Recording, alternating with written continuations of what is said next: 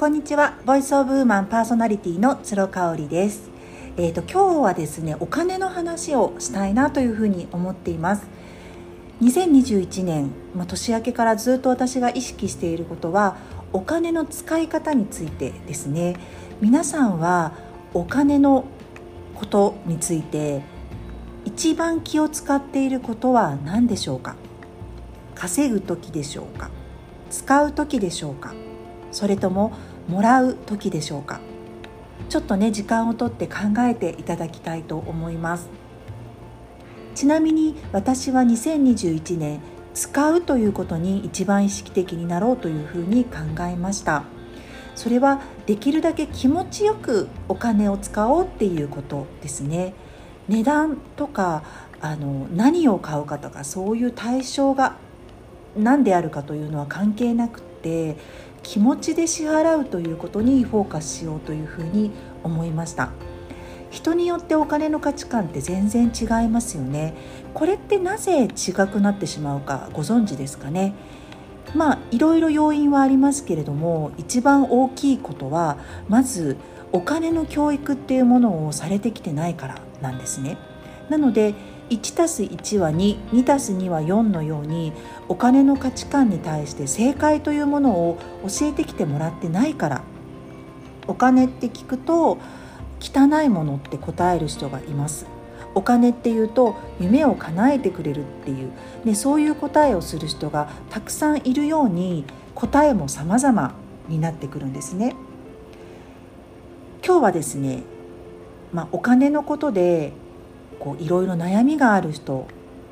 私もまあ含めてなんですけれども誓いの念を込めて3つの意識するポイントっていうものをお伝えしたいなというふうに思います。稼ぐことを重視している人と使うことを重視している人とでは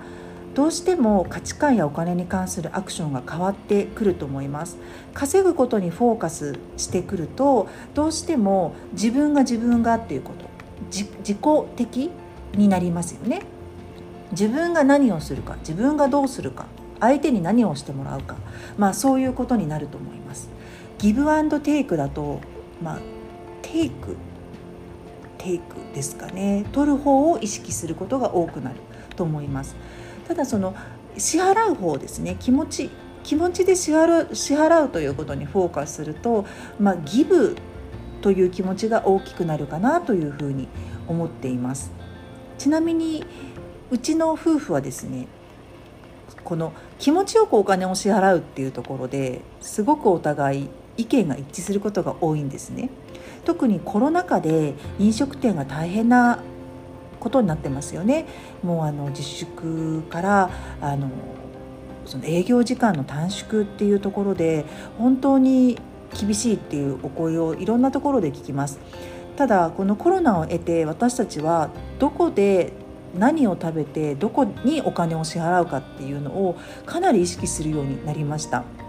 なのであのごひいきさんっていうとねまた言い方が昔臭くなるしいろんな意味合いが含まれると思いますけれどもあの自分たちが気持ちよく支払って相手に感謝してもらえて自分たちもそこで美味しいものをいただけて時間を過ごさせていただけて感謝をするっていう本当にギブアンドテイクの関係ですね。気持ちよくお金が支払うっていうことに対してかなりあの意識的になったと思います。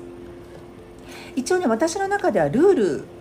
というと大げさですけれども気をつけていることがありまして2つほどあります。1つはねやっぱりあの先ほども言った通りできれば好きな人から買いたい。好きな人に対価を支払いたいっていうところですね。まあ同じ詳細であっえーと、一つのものが1,000円高いけれども自分がすごく好きな人で愛と信頼を持ってる人であれば、まあ、1,000円ぐらいだったら全然高くても支払ってしまうということですね。安いからというところでこう物を選ぶんではなくって対価を支払うんじゃなくって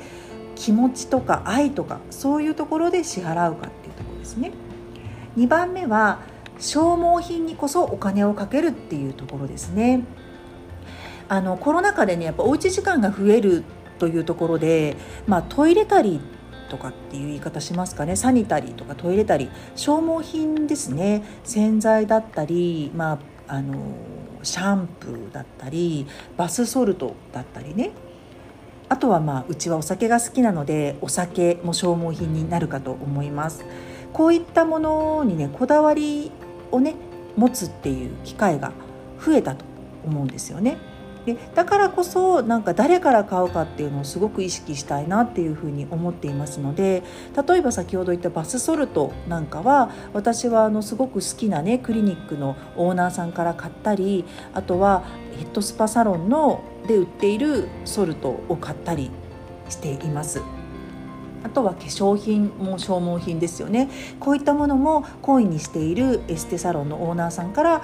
買うようにしたりねあの炭酸パックとかそういうものもあのそうですね。ただこう何を買うかっていうところはすごく大事です。あの安かろう悪かろうっていうかね。そういうものを買っても意味がないと思うんですけどもいいものを